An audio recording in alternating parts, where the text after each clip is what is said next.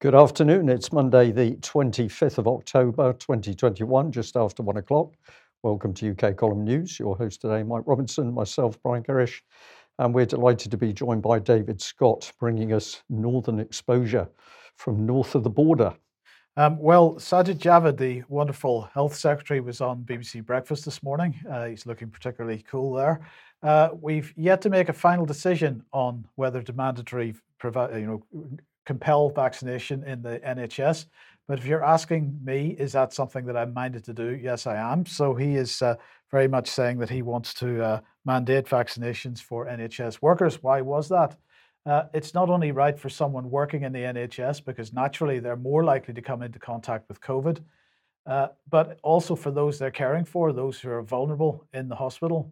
So it's all getting a bit confusing, Brian. I don't really understand what's going on. Um, eh, vaccines are the way out of this, but vaccines aren't the way out of this uh, at the same time. So it's all getting very tricky. So let's have a, a look at this document. This is uh, the latest vaccine uh, COVID 19 vaccine surveillance report. This is for week 42. And I just want to highlight uh, this particular table, table two COVID 19 cases by vaccination status between week 38 and week 41, 2021.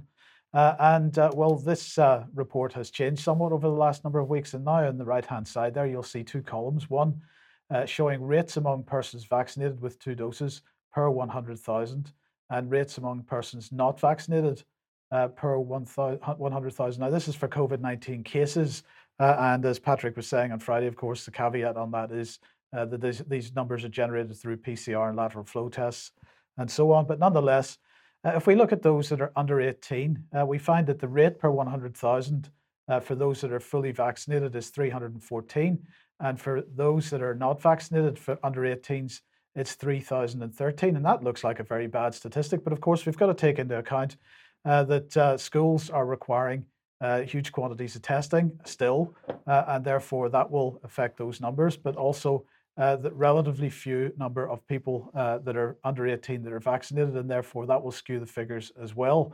Um, so, but when we start getting into the areas where vaccination has there's been some take up of vaccines, i.e., from 18 to 29, 30 to 39, and so on. We find the picture changing very quickly. And this uh, new table is important because it is per 100,000, so the, the figures are comparable uh, no matter what the actual vaccination rate is in the country. Um, and so what we find is that once we get to the 30 to 39 age group, actually, in terms of the number of cases, we're doing much better if you're unvaccinated. Uh, and uh, particularly well uh, if you're in the 40 to 49 age group, where there's 1,731 uh, cases per 1,000 per, per 100,000 people if you're vaccinated, and only 772 cases per 100,000 people if you're not vaccinated. Um, and uh, that heads up towards uh, those that are over 80, where it is 406 uh, per 100,000 if you're vaccinated and 304 if you're unvaccinated per 100,000. Now, of course, there are other tables in this document, uh, including deaths, and the death statistics uh, appear to show the opposite trend in the, in the sense that uh, per 100,000 uh, in terms of deaths, uh, it is a worse outcome if you're unvaccinated. but the question there is that, well, there's a whole range of questions which we'll, we'll cover more on Wednesday on the death side of things, because that's when the ONS latest ONS data is out. But I wanted to focus on cases in particular because it's cases that are driving the policy, uh, and it's these case numbers that continue to drive the policy. So uh, I'm not really sure what we can say about that. The question then is Is Sajid Javid justified in, in requiring mandatory vaccination for those working in the NHS when it seems that there's a much higher likelihood that staff working in the NHS would end up uh, becoming a COVID case and therefore uh, taking time off work, for example, um, and uh, that may increase the pressure on the NHS. I'm not sure. David, I don't know if you saw uh, Friday's program. We had Tony Blair, a quick clip from Tony Blair, and there just doesn't seem to be any consistency in the argument here from anybody. No, indeed not. And and what's the justification for driving people from their jobs uh, if they won't get vaccinated? It, it's it's not um, that you're protecting other people by being vaccinated because the, the prime minister's already said that it, it, you're not um, you, you can still pass on the, the, the disease you can still catch the disease if you're vaccinated it's only the very severe end where they're now claiming that there's an advantage to being vaccinated. And that's surely a personal decision. That makes it a personal decision for the individual. I, I can't see how they have any intellectually coherent position left at all for these mandates and uh, these exclusions of the uh, of the unvaccinated from the labour force uh, and from economic life. Just to add a little bit of uh, good news into that analysis, and I don't agree with, I don't disagree with what you've said at all, uh, David. But uh, I was told by a person working in the NHS this morning uh, that they are pretty confident that about 120,000 people working for the NHS have said they will not be having a vaccine. And uh, I think the total number of people who work for the NHS is about half a million, mm. 500,000 people. I'm, that's just off the top of my head. So if anybody um, is saying Brian's not right on that figure for how many are employed by the NHS, please let me know. Um, but uh, a very interesting person talking about the vast number of people inside the NHS who are not going to have a vaccine because they don't believe it's safe. But to come on to your point about uh, Boris, let's uh, just have a little look at uh, Boris talking. This is a very short um, video clip which uh, actually came from a Twitter uh, provider that um, I was given this morning. That's Victory Day, altogether underscore hope. Um, but a very interesting little clip that I hadn't seen before. Let's hear what Boris has to say. A lot of protection against uh, serious illness and death, but it doesn't uh, protect you against catching the disease, and it doesn't uh, doesn't protect, protect you against passing it on. So now is the time to get your booster. A lot of protection against uh, serious illness. So uh, there we are. He's very clear in what it doesn't do. I think uh, to answer your main query about the message and why it's incoherent, David, it's simply because they have lied from the start. They have lied about whether or not there was a pandemic. They have lied about all the measures to counter that uh, false pandemic. And now, of course, they're being caught out by their own lies in their own statistical statistics and data. So we can expect the message to become less and less coherent, and we can expect the number of lies to increase as they try and cover their tracks. Uh, and in the meantime, David, uh, here's the mail with a headline Nerve disorder that affects the feet, hands, and limbs are added as a rare side effect of AstraZeneca COVID jab.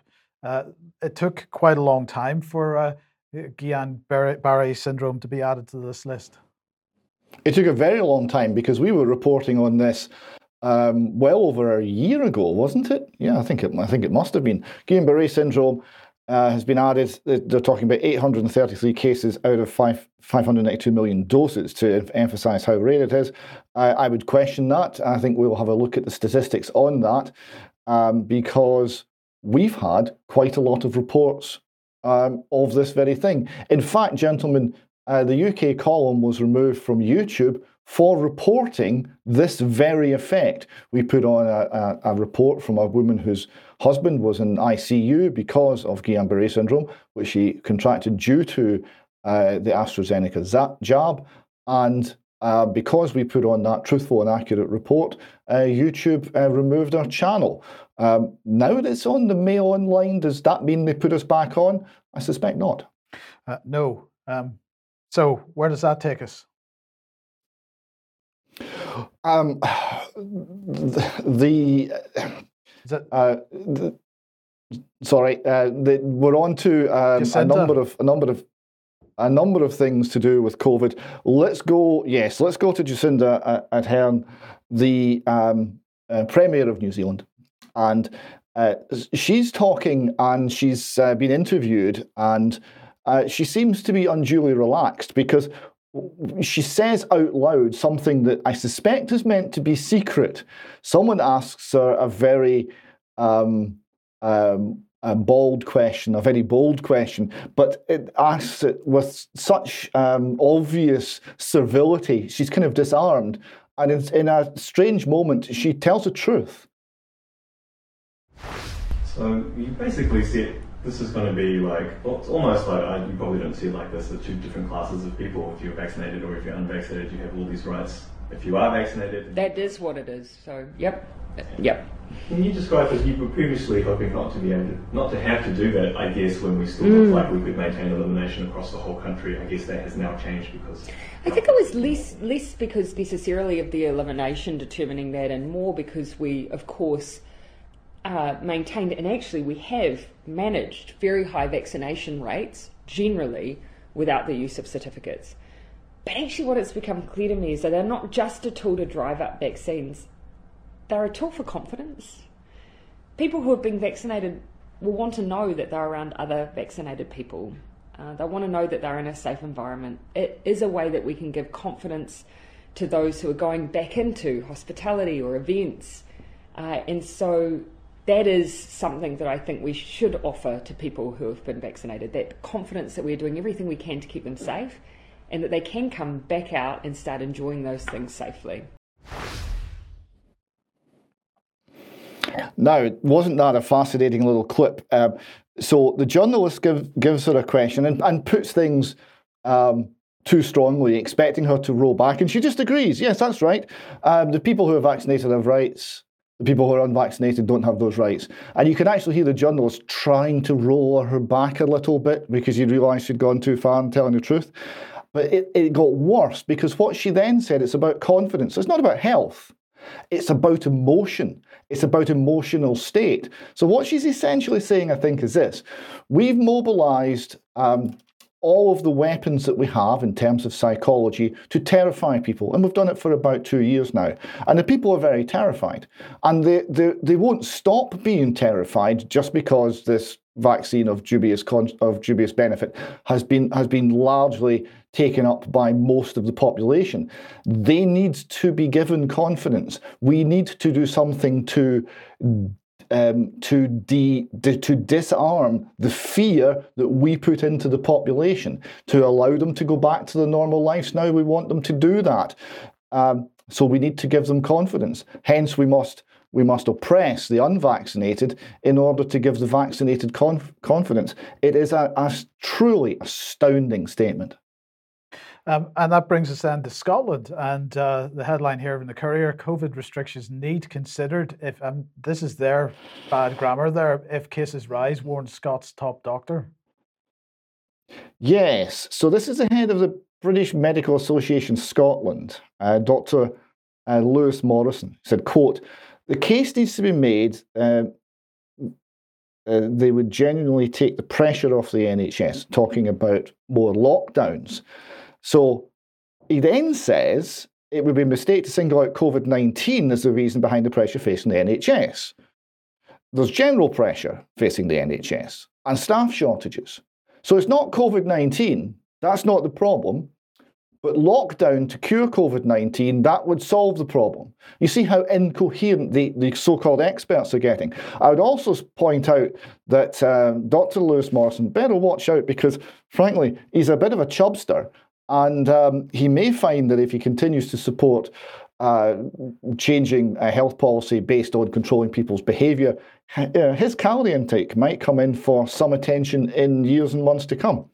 He, he said, at any stage, if cases start to rise again, reintroduction needs to be considered, but it needs to be done in a way that takes everyone with that decision, because I think people have had a very long 20 months. That is also utterly incoherent. In, in what way can you lock people down and restore the liberty, but take people with the decision? So he's talking about we must we must lie convincingly. We must we must deceive the people. We can't just bully them anymore. We have to deceive them. Seems to be what he's saying.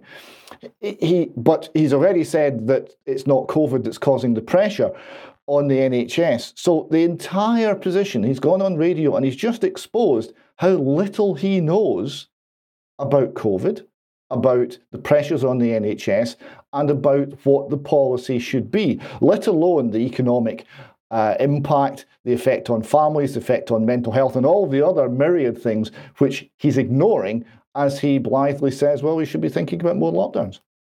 Uh, and so, what's uh, the Labour Party talking about then?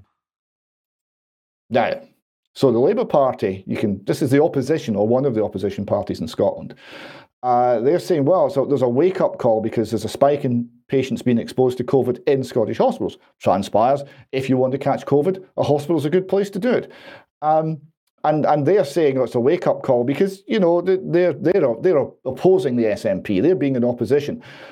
Exactly how much of an opposition? Well, um, they went on Question Time. This was the Labour leader in Scotland, Anas Sarwar. He went on BBC Question Time, and he said, "We know who is not vaccinated. We know where they live." and we should be looking at door to door vaccinations. So there you go. That's the opposition. The opposition is yes, I know that you've completely crushed everyone's rights and we've introduced a kind of medical fascism, but, but we oppose that because it's just not gone far enough. Um, we, need, we need to be going into people's homes and vaccinating them. It didn't say forcibly, but there seems to be certainly at least a more than a hint of intimidation in here. And uh, yes, the Labour Party's view if you love liberty, we know where you live.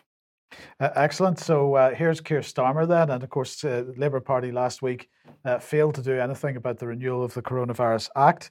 Uh, but today he's very upset about anybody, you know, trying to lobby parents or school teachers. he said it's completely unacceptable for children, teachers, or parents to be intimidated and harassed outside their schools. So it's intimidation and harassment, apparently. Uh, he went on to say by protesters peddling misinformation and dangerous lies about the life saving vaccine program. Well, I'm, I'm wincing here, Mike, because the arrogance of this man just breathtaking. Of course, he's immensely ignorant as well, but the arrogance of what he's saying. Anybody, we could we could have a scientific member of the public. They speak out. They're a protester peddling misinformation. Uh, absolutely, but it gets better. Uh, he went on to say the uptake of vaccines among ch- children is far too low, and the government's rollout is painfully slow. Uh, everything must be done to get those eligible jabbed as quickly as possible in this public health emergency. So he's still banging the public health emergency drum. Uh, and so he says local authorities should have the power to impose public spaces protection orders immediately if agreed by the school, the leader of the council, and the local police chief constable. So there we go, David. Uh, we're going to get those uh, public spaces protection orders out. Uh, we're going to stop people protesting or uh, otherwise lobbying uh, outside the school gates. So the answer is, you know, how many how many fascists does it take to screw in a light bulb? Is three. We need three people to take away your rights. We need the local police chief, the head, the headmaster of the school, and the head of the council. That's all. If those if those three agree that you do not have the right of free speech, uh, of public assembly, of making any sort of protest, your rights are gone, presumably forever, or, or until they change their minds. Right? This is appalling. I mean, I thought at the start of this piece, Mike, you were just were just looking again at the politicians, the, Tories' use of irregular nouns. You know, I'm a freedom fighter. You're a guerrilla. Uh, he is a terrorist, right? Because we've now got, uh, you know, I, I, I am a respected expert. You're peddling misinformation. Um, you know, and the only difference is who agrees with the state. That's the only difference. It's nothing to do with medical qualifications, reason, logic, anything like that. Statistics, perish the thought. It's just who agrees with the government, who yes. agrees with the narrative. Yeah, and we'll have much more on that in a little bit. Uh, indeed, but we also need to remember where that narrative for the government comes from, because the government, of course, is not cooking up the narrative themselves. Many people in our chat room uh, are saying at the moment that, of course, with Keir Starmer, you've got to remember his co- um, connections to the Trilateral Commission, where we're moving into globalist government. So it's globalist government policy, I think we're seeing, mm. and that's what our MPs are spewing out. They're not thinking for themselves. But let's focus in on the schools. And big thank you to this little video clip that was sent to us, um, where a head teacher up in the Manchester area um, says something very interesting. Listen carefully to this uh, interview by Sky News. Good morning. A rather chilly Manchester here today, Kay, and uh, the 1,250 pupils have started to arrive here at uh, uh, Ashton on Mersey School, and yes, they will be wearing masks. That's a policy uh, within the Trafford area because this is one of the highest infection rates uh, in the country at the moment. So clearly uh, a real problem for schools to try and keep everyone bio-safe, to try and keep everyone COVID secure, and so on. So masks have been reintroduced here. They've been reintroduced a couple of weeks ago. I can have a chat with the academy principal here, Taryn Kapoor poor. Uh, so t- there are 10 schools within the academy group, aren't there? Just the Trafford ones at the moment are wearing face masks. Just talk, us, talk us through the situation. Yeah, two of our schools, secondary schools in Trafford, we moved back to masks last week. I'm really pleased we've done that because it gives the staff and it gives the community a sense of security, I think, because the infection, the infection rates are extremely high. It's a very suburban area, this, so it's helped, I think, the situation. I do believe after half term, all schools will be in masks again. You think that we're going to, to go back to compulsory masks across the whole country? Uh, it's looking that way. Infection rates across all of our schools are increasing.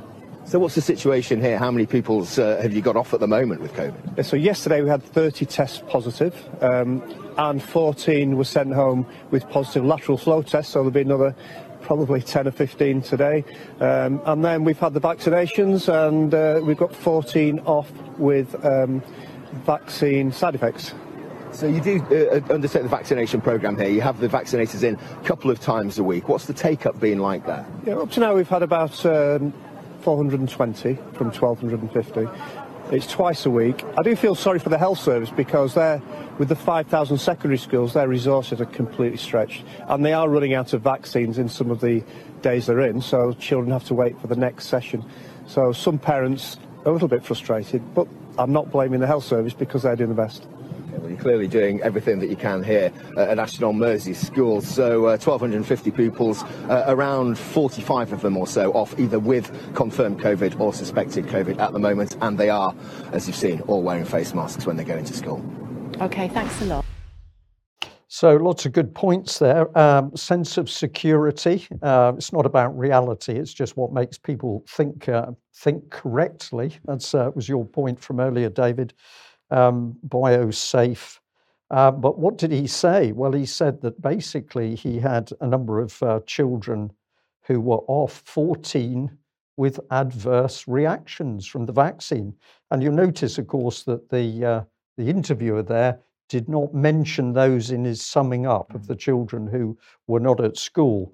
So, pumping vaccines into children when we were told at the beginning of the uh, so called pandemic that children were not at risk, we're pumping in vaccines, and when we get an adverse reaction, we're not mentioning it. But of course, there can't be any adverse reactions, David, because the MHRA, the authority which is monitoring vaccine adverse reactions, even though it's got millions of reports and thousands of deaths recorded, keeps saying there are no adverse reactions. So, what can that uh, principle, academy principal, possibly mean that he's got children who've suffered adverse effects?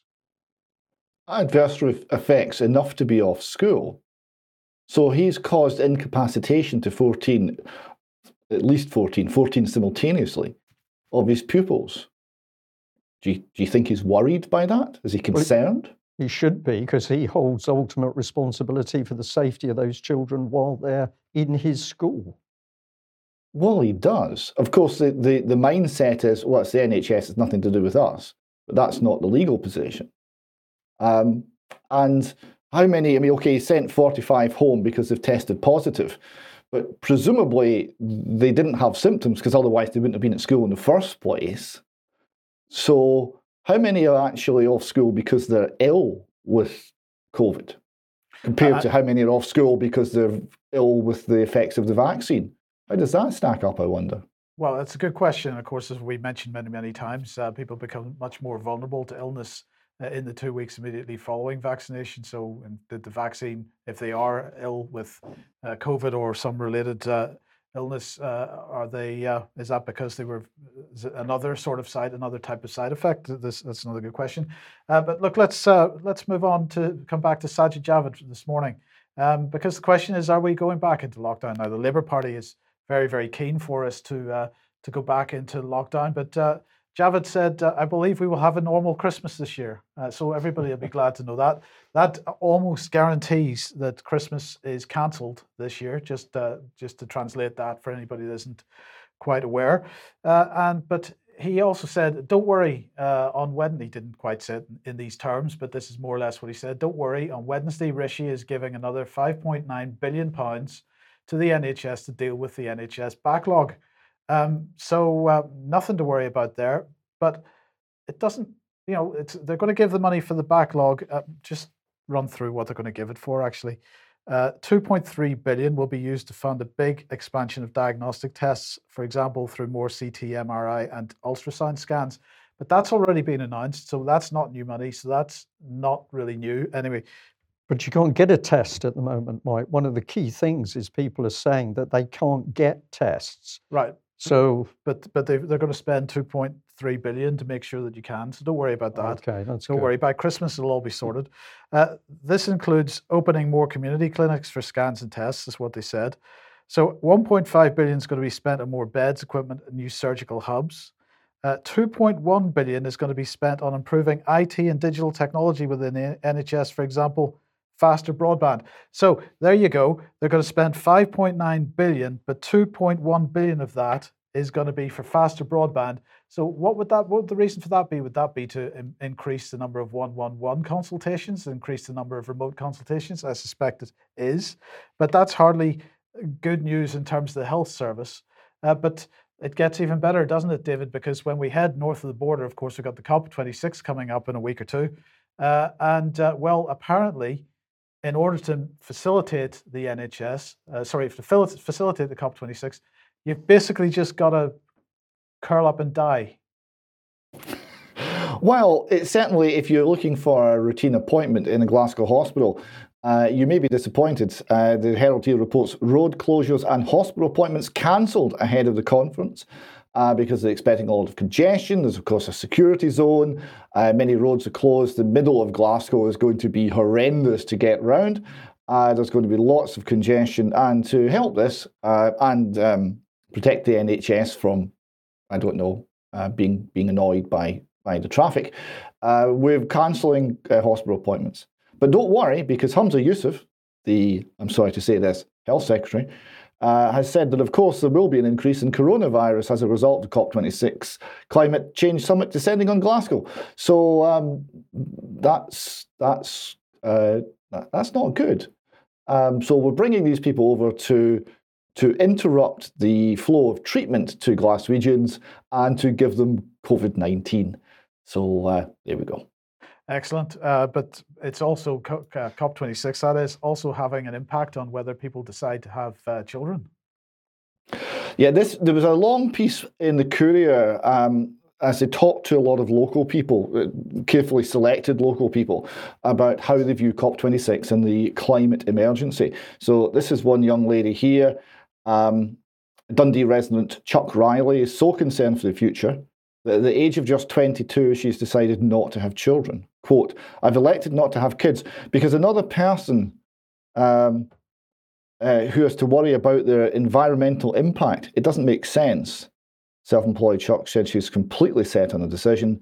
I'm not going to bring someone else into that, she added.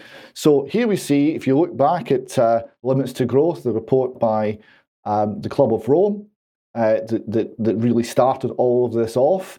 Uh, they were looking for an enemy, and the enemy was humanity. You see this being played out now in this young lady's mind. She's so convinced that humanity itself is toxic uh, that she doesn't want to perpetuate the race. Um, we are the enemy. It's anti human to the core. That's the nature of COP26, and we shouldn't forget it. Yes. Uh, now, uh, News GB, GB News, sorry, has been running for a little while now. Andrew Neil is gone. Uh, I haven't been massively impressed with it in general, David, but one person who has been perhaps better than most has been Neil Oliver. Uh, and uh, of course, he's just made uh, a bit of a, a, a, how do we describe it? He's, he's given a piece to camera. Uh, just uh, lead into this for us. Yes, so Neil Oliver, who's, who's been a long time defender of rationality and reason and history and analysis and thought, um, in firstly in Scotland, uh, he was uh, head of the uh, National Trust, um, uh, in National Trust of Scotland, much to the uh, anger of the SNP and the supporters because he supports Great Britain and the Union, and uh, he got a lot of flack for that. And he stood up to that and he did not buckle. Um, and he's now standing up for many other things on GB News. He's standing up for um, courage. He's standing up for British values. and he's speaking out, and he's doing this in, in a, variety of monologues, um, which are often excellent. We've got a couple of clips from the most recent one. I watch world leaders speaking on TV, and I listen to and read the news, and I wonder how stupid they all think we are.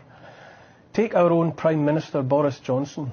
He was on Sky News this week and acknowledged that while the vaccine offers a level of protection against illness and death, it doesn't protect you against catching the disease and it doesn't protect you against passing it on.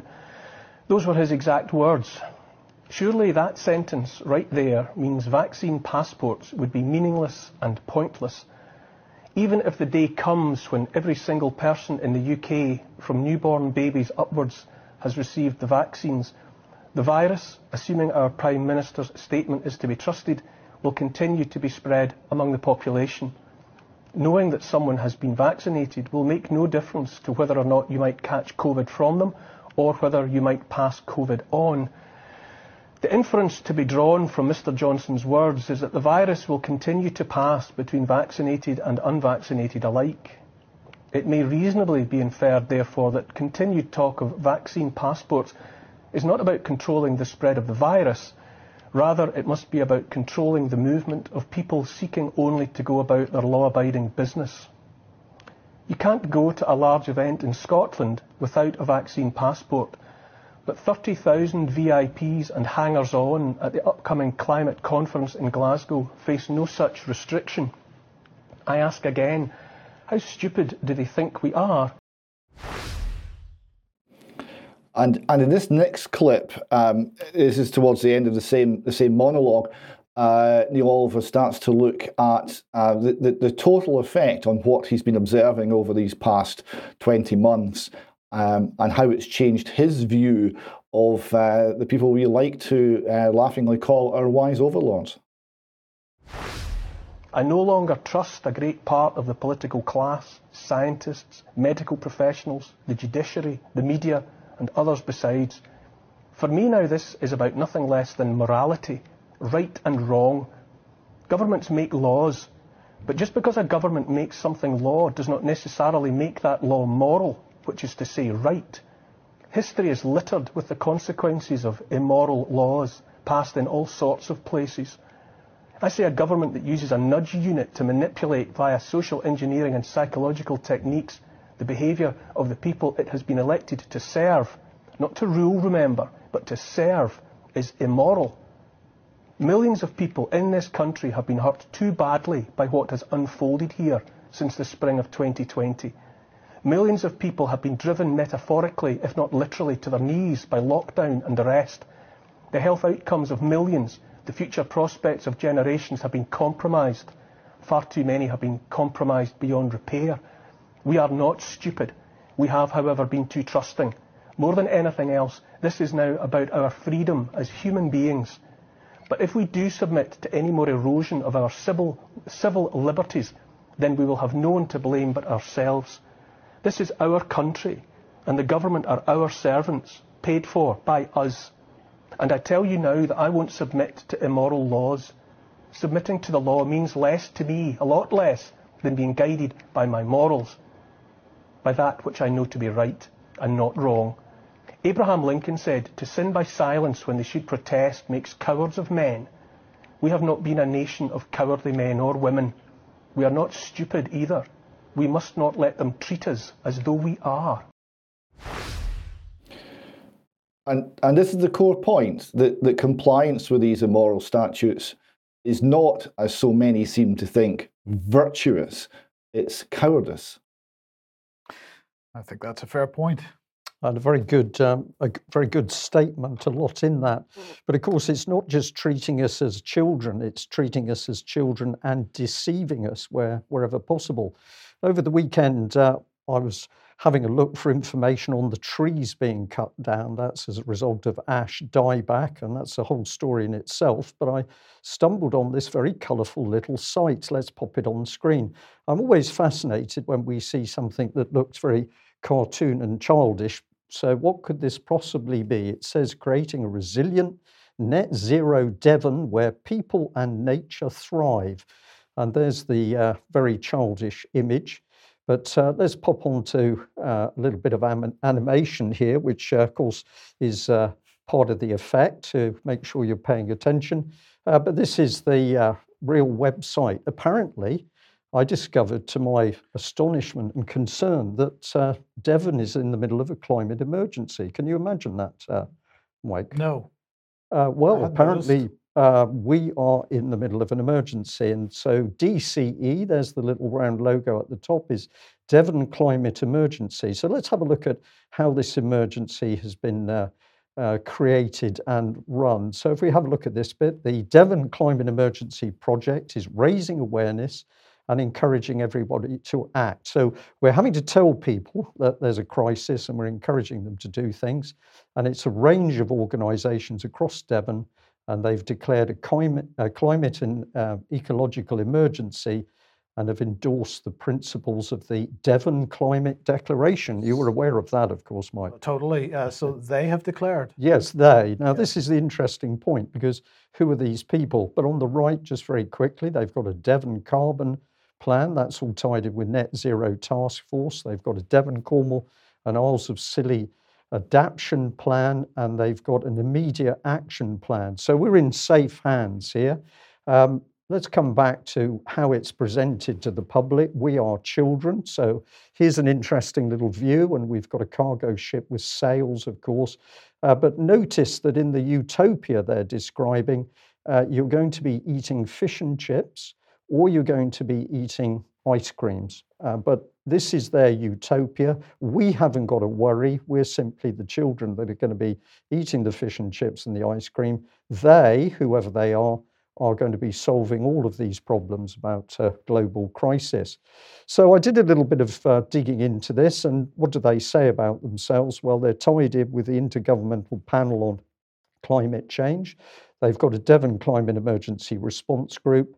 They've got a Devon Climate Declaration, a Devon Carbon Plan, and that Net Zero Task Force. So we could go home today, really, Mike, because these people have got it all under control. Uh, but at least they say what this really is is a collaboration. And now we're getting into the meat of it because this is a collaboration that has never really been fully declared to the public. Uh, who's involved? Well, unfortunately, quite a lot of people. So here's membership, and what do we find? We find it's all the authorities. So it's Dart- Dartmoor National Park, Devon County Council, uh, East Devon District Council, Exeter City Council. This is all the local authorities that have joined up with the Met Office and the University of Exeter and the University of Plymouth. They're working day and night to save us from a climate emergency in Devon. Um, but uh, who set them up in the beginning? Uh, well, if you have a look there, it says that uh, membership, um, it says there in the red box, membership will be by invitation to strategic and membership organizations. So, who invites who? Well, of course, we don't know. So, this is effectively an overt secret society where an unknown group of people have decided if you want to play, you have to apply to come into my club. David, you're smelling a rat, I think. Uh, no, that's Glasgow. This, this, is this is different. Uh, we challenge every the, the, end of their declaration. We challenge every organisation, business community, and individual to do the same as, as they're doing. How can they do that if if none of these people uh, or organisations or individuals are allowed to play in their club, in their discussion? Um, that means that they are just dictating to people.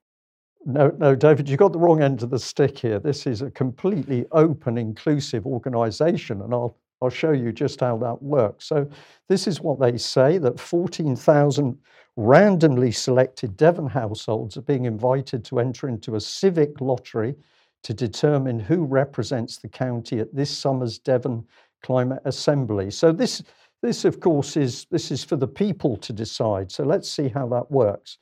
Well, first of all, you need two organizations to make sure that you can get involved. So you've got the Involve Foundation and the Sortition uh, Foundation, and they've conducted citizens' assemblies on behalf of the UK government and the Scottish Parliament. So this is, this is independent. This is all about the people deciding. And it says that their approach in Devon will ensure that the makeup of the 70 strong Devon Climate Assembly is fair and representative of our population. So they're going to make sure it's fair. It's nothing to do with the people living in Devon. You're not going to be able to say whether it's fair. They're going to say. And uh, there we are. That's the 14,000 randomly selected households. And uh, the households will receive an invitation until the 24th of May. So all this has happened, it's all been put in place. And then it says at the bottom that age, gender, ethnicity, disability, geography, socioeconomic status, and people's own attitude towards climate change are all factors that will be used to produce a representative assembly. So, this is a screening process to make sure that you fit uh, the agenda that they want to see put in place.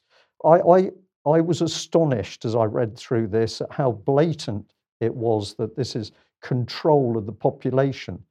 Don't know whether you've got anything to add at that point, because I was going to have a little look at the people involved, because then it gets very interesting. Yeah, David. In the past, you know, we have uh, we have suggested that bringing back grand juries would be a good idea, but there's a fundamental difference between the idea of a grand jury and uh, sortition.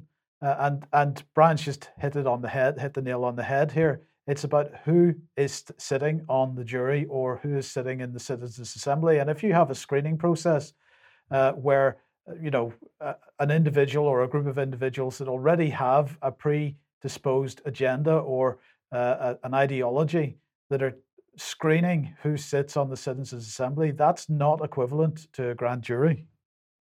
Oh, quite, quite, the, quite the reverse.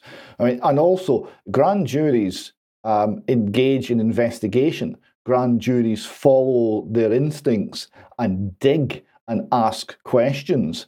There's no sign that there will be any questions allowed here, and they're saying that they're they're going to have a representative of of the uh, population as a whole um, in terms of their view of climate change right? But they know that this is done against a wall-to-wall, intentional um, propaganda campaign by the government, by the state, by organisations like the, like the BBC, with an intentional decision, certainly by the BBC because they've been explicit about it, to exclude any contrary view from the public discourse. So we, having lied consistently to the public uh, for now what 30 years, uh, we're pretty sure that we can go and and and get a, a, representative example of the public, and we'll only have a few awkward people who have learned to think for themselves and maybe done a little research, uh, who might be um, saying something uh, against the narrative, but we'll we'll be able to suppress them with sheer numbers.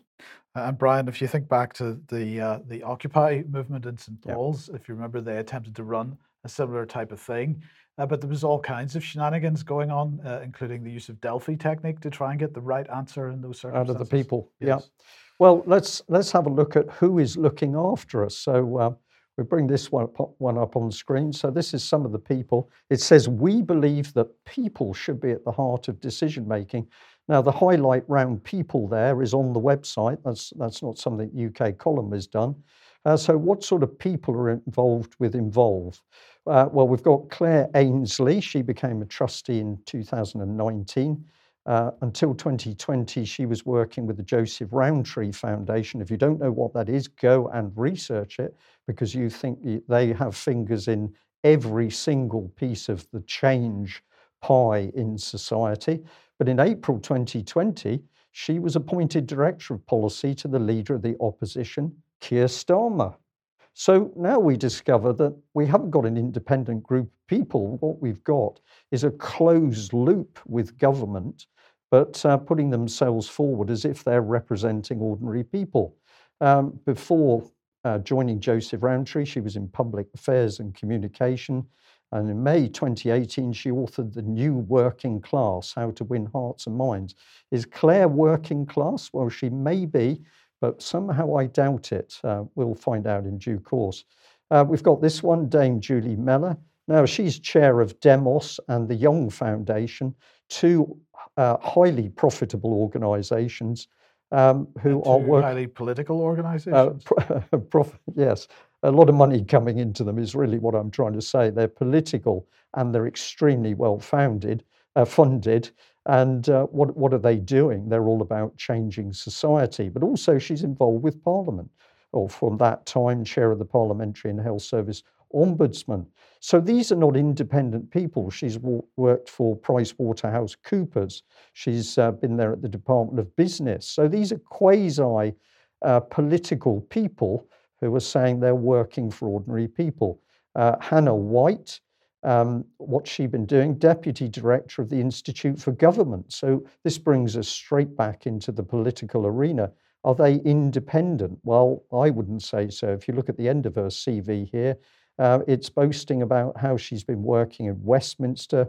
She's dealt with a lot of media, The World at One, Newsnight, Victoria, Derbyshire, Channel 4 News, Sky News. A frequent contributor to the Institute's comment pages and writes for a range of media, including The Guardian, The Times, The Telegraph, and Civil Service World. So this is not an independent person for the ordinary man and woman in the street. Kathy Jones, well, it gets better because now we find a person who's not only doing this change agenda in UK, but she's also tied in with the same work in Australia. So this can't be an independent group of people. There's something else at work. Sharon Squires, director of own consultancy, Sharon Squires Consultancy, extensive track record of working with ministers, MPs, and political leaders at the national, regional, uh, regional and local level. David, I'm watching your face on the screen. I'm able to do that. Viewers, of course, are not at the moment, but this is not an independent organization. This is an, an organization that clearly has a very strong political undertone. Yes, and it's assembled from people who are on on salary, on payroll. Uh, they have a blog. There's only one article in the blog, uh, written by uh, Darren Phillips. I was just having a wee look to see who she is. Um, and she might actually be very well qualified for the effects of uh, green policy in Devon because she works for the Government Insolvency Service.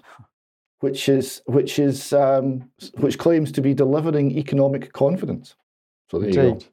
And as as uh, being pointed out to us from the chat box again today, uh, of course, this is not limited to Devon. This sort of thing is replicated across all the other mm. counties. And ultimately, where's it come from? Well, uh, this is UN Sustainable Development Policy.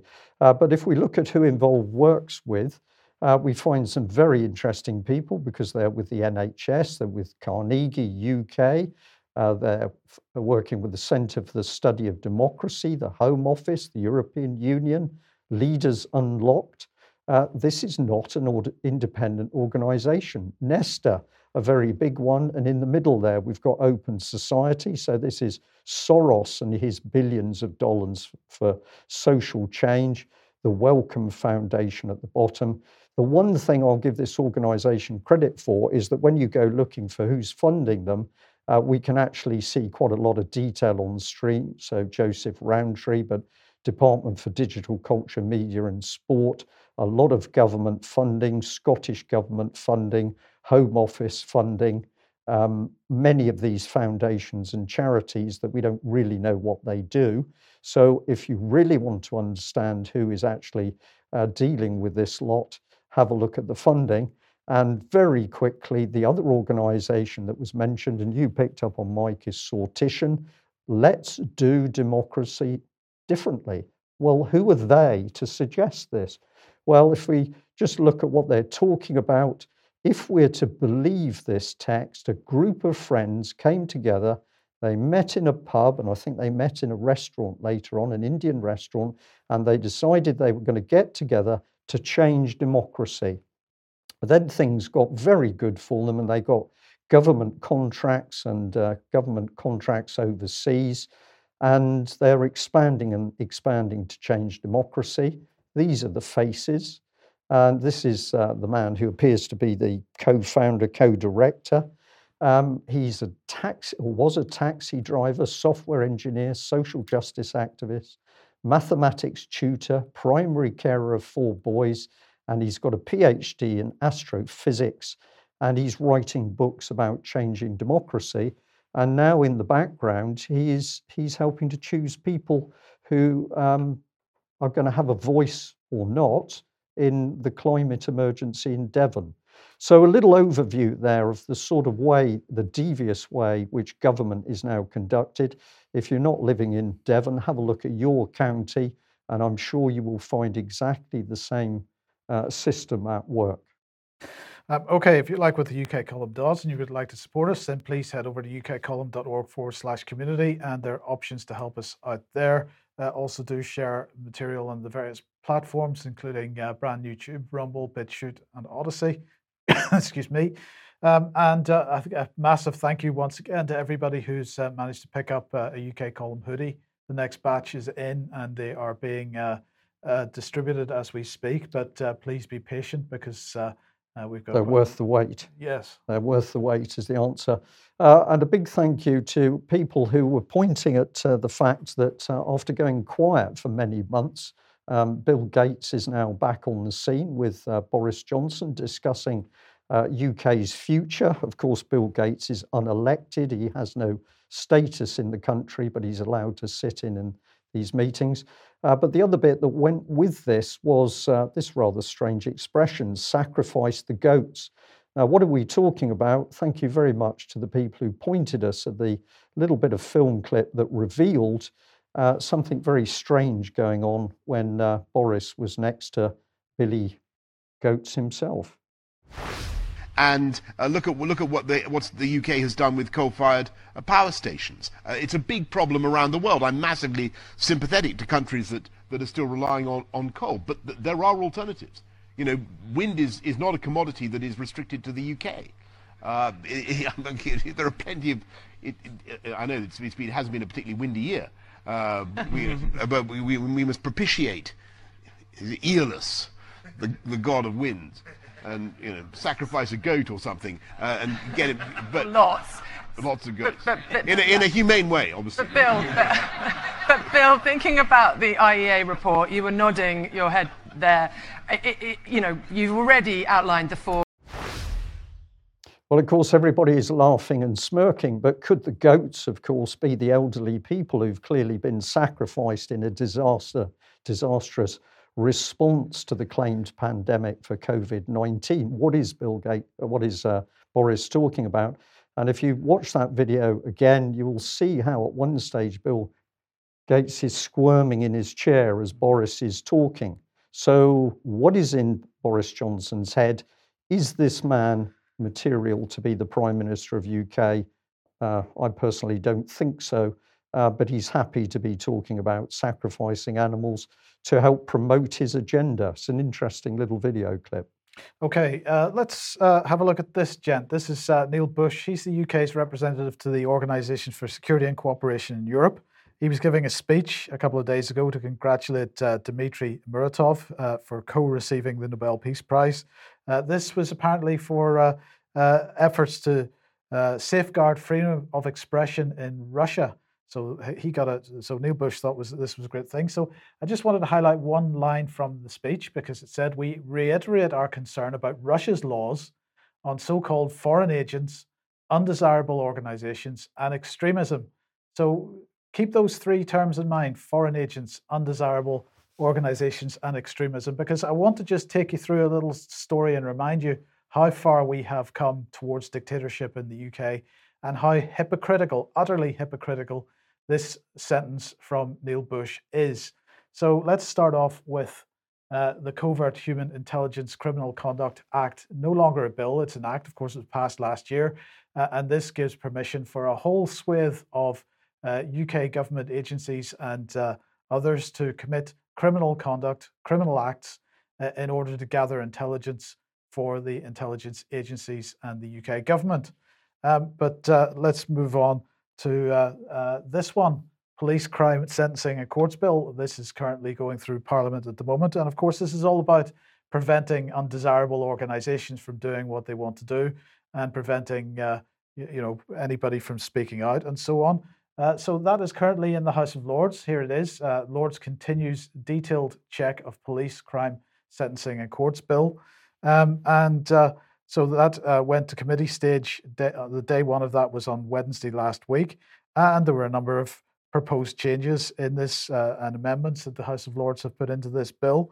Um, but it's really pretty fundamentally not changing anything. So, for example, uh, members speaking on day one uh, made these changes. Uh, they discussed changes on a range of subjects, including the mental health of police workforce, the standards by which police driving is to be judged, and backing criminal exploitation of children. That's really all this press release said. So, not very much to see there. But here's uh, an example. Uh, an amendment which is intended to probe the meaning of unease in the context of protests. And there are quite a number of similar amendments where there are terms in the bill which remain utterly undefined. So, if, in this case, it was unease, but there are other terms as well. And this goes for the next piece of legislation we're going to mention in a second. Another amendment here which would introduce an express statutory right to protest. So they want to make it as an express statutory right to protest, but this is a right we already have, but they want to put it into statute, into statute. Why would they want to do that? Because, of course, they want to limit it. So even the House of Lords here is saying imposing both negative and positive obligations on public authorities while recognizing that the right of protest may need to be limited to protect the legitimate other legitimate public interests. So it's about taking a right which is unlimited and placing limitations on it. That is what uh, uh, statutory you know, creating the statutory legislation is. Um, so let's have a look at uh, Lord Paddick here because he uh, and a number of other lords uh, have uh, written to the Home Secretary to express what they describe as concerns about some of the proposals in the police crime bill. So uh, they say, as experts on police use of force, racial profiling, stop and search, we believe that this bill has dangerous implications for the fight against serious violence, an issue that demands police work in service to uh, in service to, not against the communities facing its harms. Uh, the duty to share intelligence and data may actually exacerbate people's experiences of alienation, exclusion, isolation, some of the root causes of serious violence. And of course, that some may argue is part of the intention of the bill to actually increase tension, but that may be co- too conspiratorial for some. Uh, but let's have a look at this. We've got two pieces of uh, uh codes of practice that have come out uh, this week uh, extraction of information from electronic devices. Now, well, this first one is, uh, is about, for example, if uh, your electronic device was owned by you were the last owner of it before you passed away, then there's no need for uh, any kind of judicial process in order to get rights to the data that's on that phone. or if you, as an individual, were to give permission for the police to get access to the phone, this does not cover the other things doesn't contain guidance about, for example, extraction of information from a device obtained using coercive or compulsory powers, such as a search warrant, production order, or statutory notice. It doesn't include, uh, it's not uh, covering things like covert extraction of information from a device, for example, if it's necessary as part of an investigation to obtain evidence from a device without a user's knowledge. So there's a, an implicit acknowledgement here that that sort of thing is going on, but it's not covered by this particular code of practice. And another one uh, that was issued this week, uh, statutory guidance for police on authorized on unauthorized encampments. And of course, this is all about uh, limiting or removing, uh, for example, the, the anti-fracking campaign uh, that took place a number of years ago uh, and making sure that people can't do the same thing again. So here are the two that we've mentioned so far, Covert Human Intelligence, Criminal Conduct Act, the Police Crime Sentencing and Courts Bill, the next one, of course, is the online safety bill. We've been talking about that one as well. Uh, Facebook, Twitter, Google, and TikTok are all giving evidence to the draft online safety bill committee, uh, which is taking place uh, on Thursday this week, I believe, uh, or Wednesday and Thursday this week. Uh, Thursday, and uh, so we see this, as we've seen from recent evidence sessions, is really hitting all the the key points that is in the draft legislation already. So this is a shoe in, really.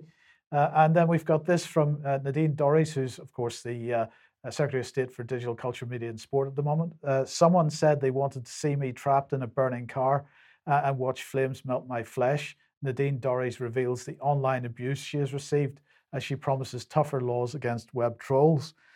so she's saying that the question of anonymity has dominated the conversation about online abuse over the past week. Rest assured, this bill will end anonymous abuse because it will end abuse full stop. If it's racist, if it's misogynistic, if it's anti Semitic, if it's any kind of toxic content that breaks a social media company's terms and conditions, whether hiding behind a fake name or not, it will have to be removed. The police already have the powers, but social media companies need to hand over the data much more quickly and rapidly, remove content themselves.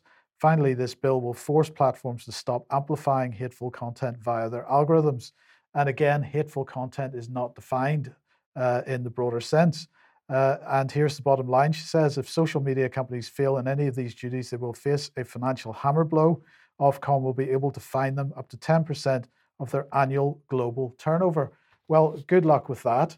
Uh, so then, where does that take us? Uh, so, online safety bill. The final one that I want to remind everybody it, about is the Counter State Threats Bill, uh, and uh, so here is the, uh, the legislation to counter state threats, hostile activity.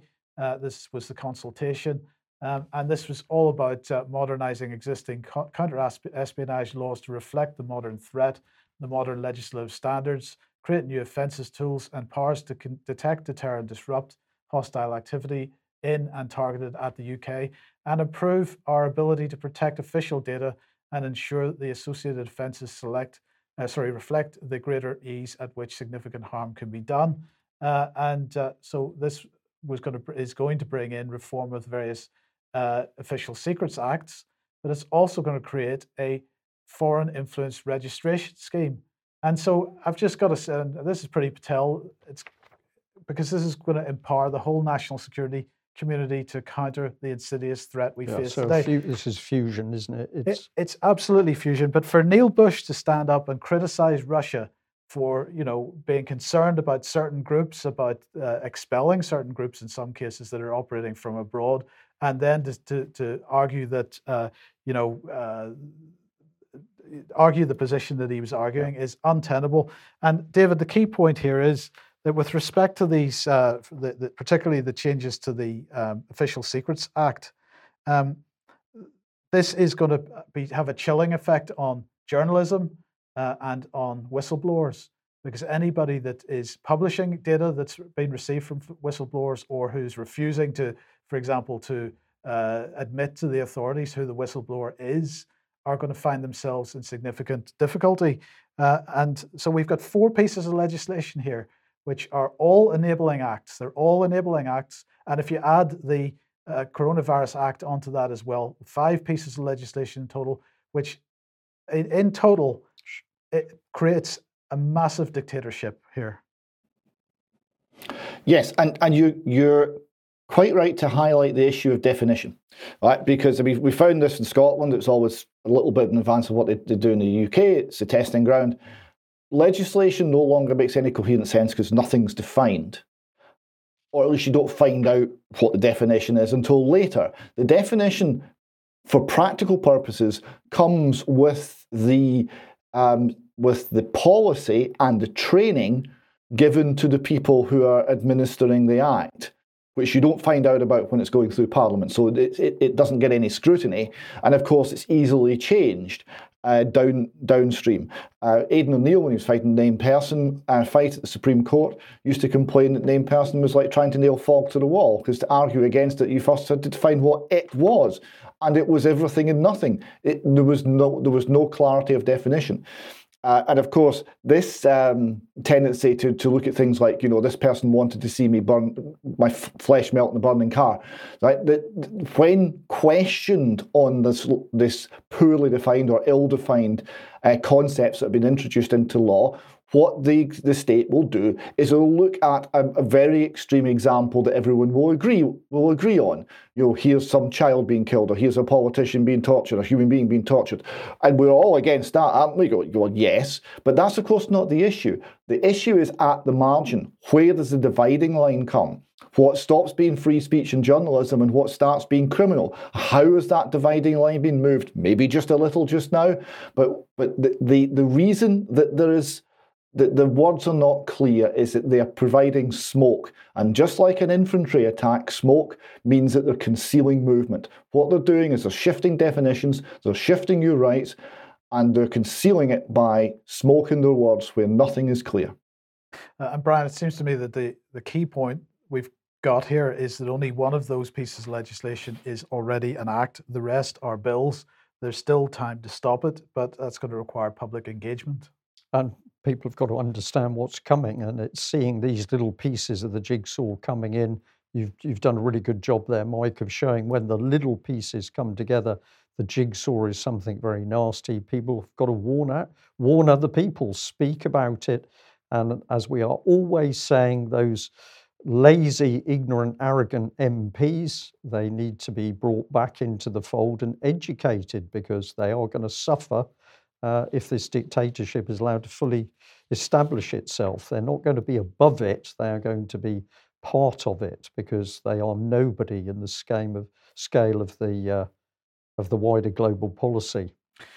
Um, let's move on to inflation then. I'm going to start off with this uh, from American Shipper, uh, and uh, the, it's entitled Update $26 billion worth of cargo stuck on container ships off California. So, what are they saying? They're saying that uh, delayed ocean freight from Asia around the west coast of the United States is playing a significant role in creating inflationary shortages and breakdowns in the American economy.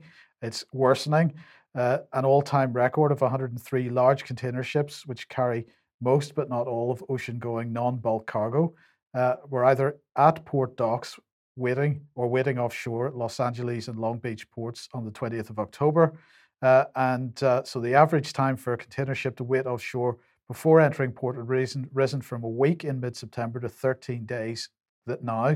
And some ships, which are running by smaller mar- maritime companies, had been waiting up to six weeks. Um, and uh, so they're saying that uh, in the meantime, other statistics, in fact, this uh, the same uh, magazine saying UK industri- or sorry, US industrial production falling by 1.3% in September month to month. so output of manufacturers down by 0.7%. Uh, 7.2% drop in production of uh, cars and motor vehicle parts, uh, utilities output down by 3.6%. Uh, mining output, which includes oil and natural gas, by 2.3%. So we've got falls in, uh, for example, mining output for natural gas. And of course, that's feeding into price rises for natural gas, which is feeding into uh, as an input cost into production and so on. And so it goes on. Um, now let's move on to this one then. This is from Energeta, uh, Ener- sorry, Enerdata. Uh, and this is quite interesting as well because uh, actually this goes back to September 2020. The, no- the Netherlands cuts uh, Groningen gas production for 2020 2021. Um, so that was announced last year. But what's been announced now, uh, more recently, is that the Dutch are now have now confirmed the plan to end gas production at Groningen uh, next year. Uh, and so they're going to cut it by a further 50% straight away uh, and then shut it down completely. Apparently, the reason they're going to shut it down, Brian, is because of earthquake risk. Well, that's that's very interesting. Since we've got a lot of problems around the world that I think would take higher priority. But... You, you, might think so. Yep. Um, so uh, they say the the uh, Dutch government saying that the gas taps will only be turned on again if there are very cold winters, but they will not be turned on again for any price fluctuations. Uh, so, David, briefly, thoughts on that? Yeah, well, that's a lie. Price sorts everything. It's just a matter of scale. Um, and well, we'll come to a, lot of this. So it, it, it's just worth noting that the mainstream media's view is, oh, it's the ships and and and, and falling production and and and supply shocks. That's what's happening. Nothing else to see here. There's nothing bigger happening here. It's nothing to do with money printing. Move along, please. Um, let's look at that uh, momentarily in some more detail. Uh, well, let's look at it now. So, The Guardian, how to inflation proof your finances. Uh, that, that in, in what's that, six words, seven words, uh, had me in stitches when I saw it earlier on. Yes, it is. It's a deeply funny. It's a deeply funny article and shows exactly the opposite of what they're trying to show.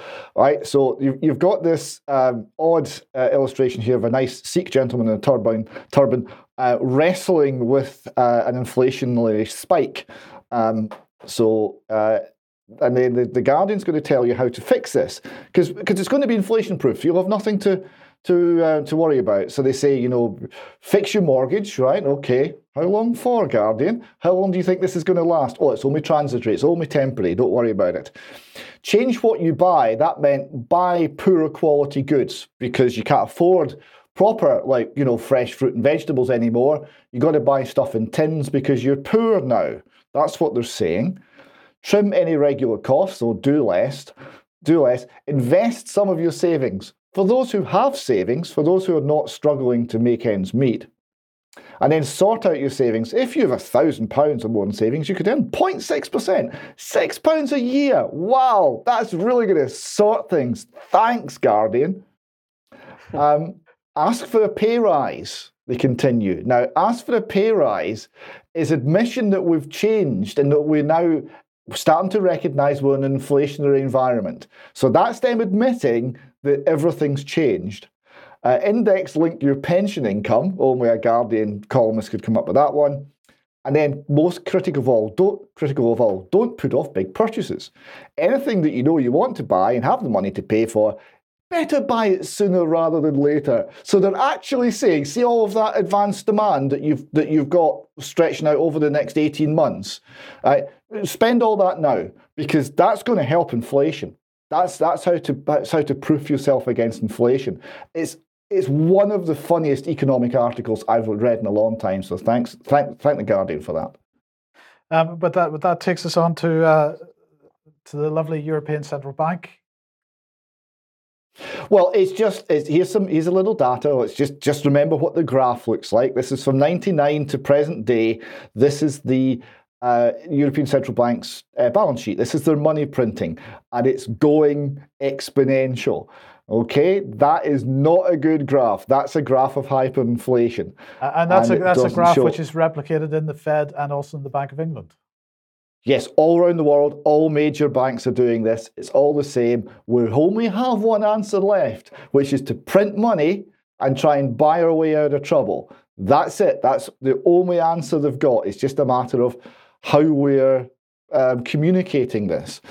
Um, now, this brings us to the Bank of England. Bank of England got a new chief economist uh, replacing uh, Mr. Haldane, and his name is Blue Pill. No, his name is Huw Pill, and Huw Pill um, is is is warning that um, we, we we might have five percent inflation.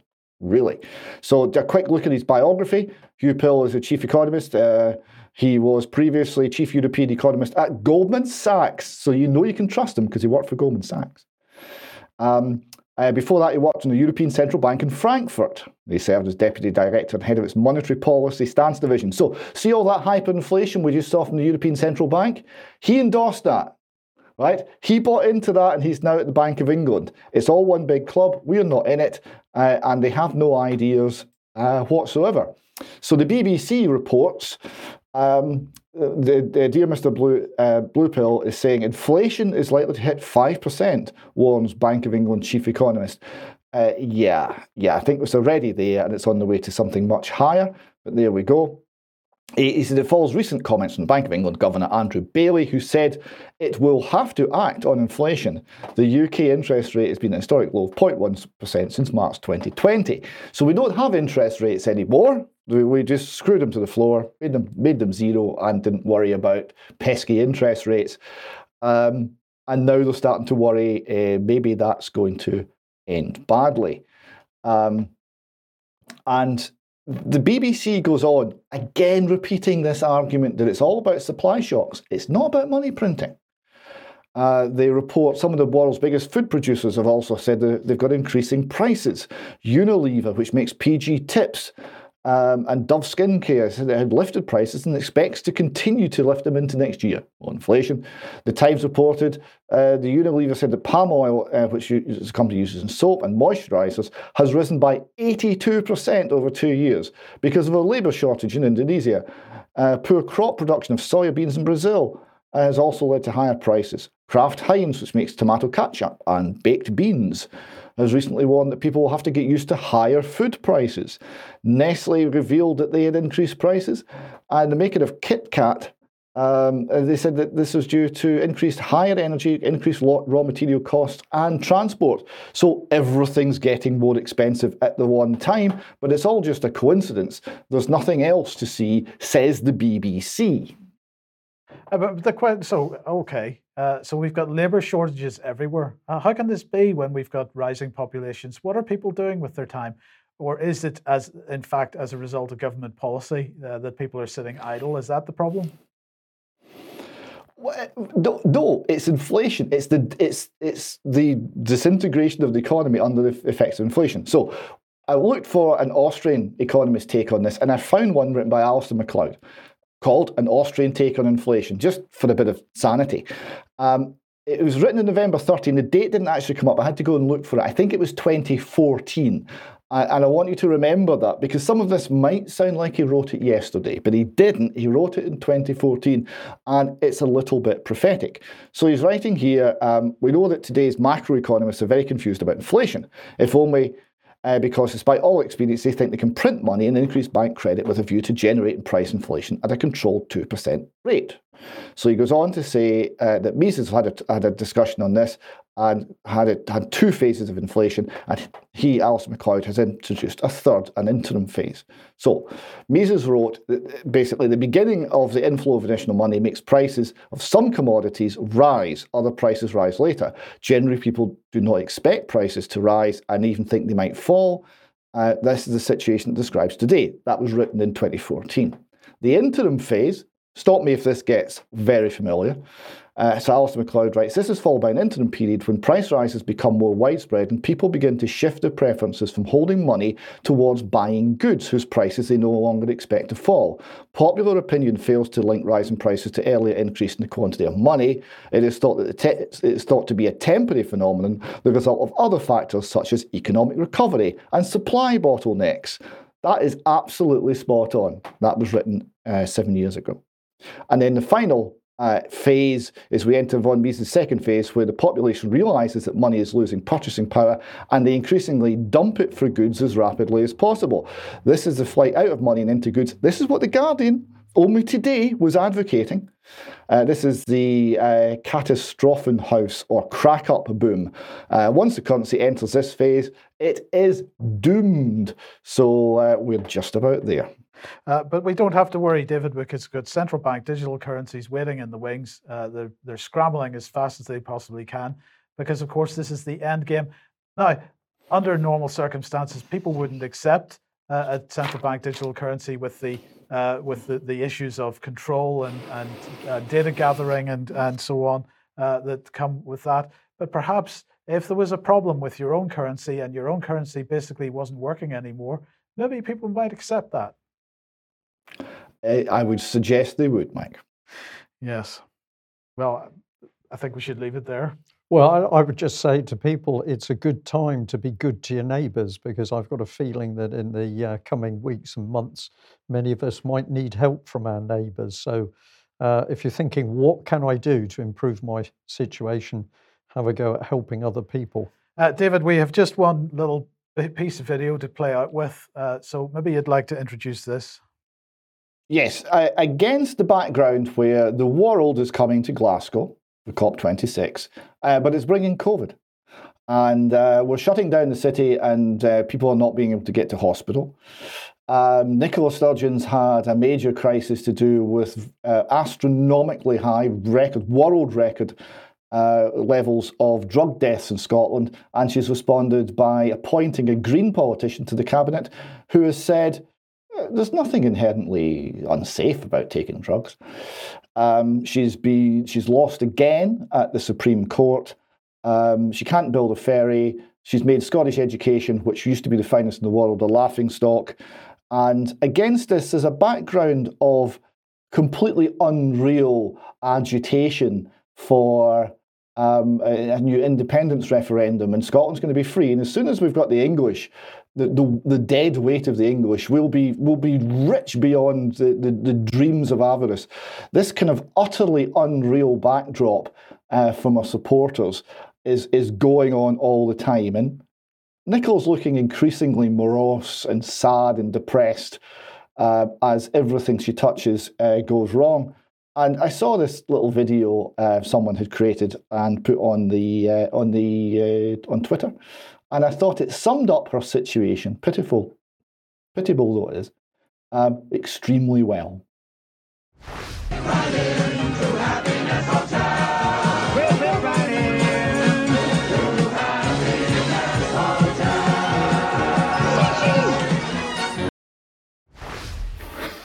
Yes. There we go. Excellent. Right. We're going to end there. Thanks for joining us, uh, David. Thank you to all our uh, viewers and listeners. Uh, thank you to everybody who's supporting the UK column. Um, we are very pleased with how things are going at the moment. We are looking at uh, expansion, uh, more on this in due course, but all of this we've only been able to do with your support. So if you're somebody who's watching and not yet a full supporter, please consider subscribing because uh, we'd like to get bigger and inform more people as to what's really happening in the UK and worldwide. It will be on the uh, main live stream with some extra in a few minutes. Uh, so stick with us if you're a member. And otherwise, we'll be back 1 p.m. as usual on Wednesday. Yeah. Thanks for joining us. Bye bye.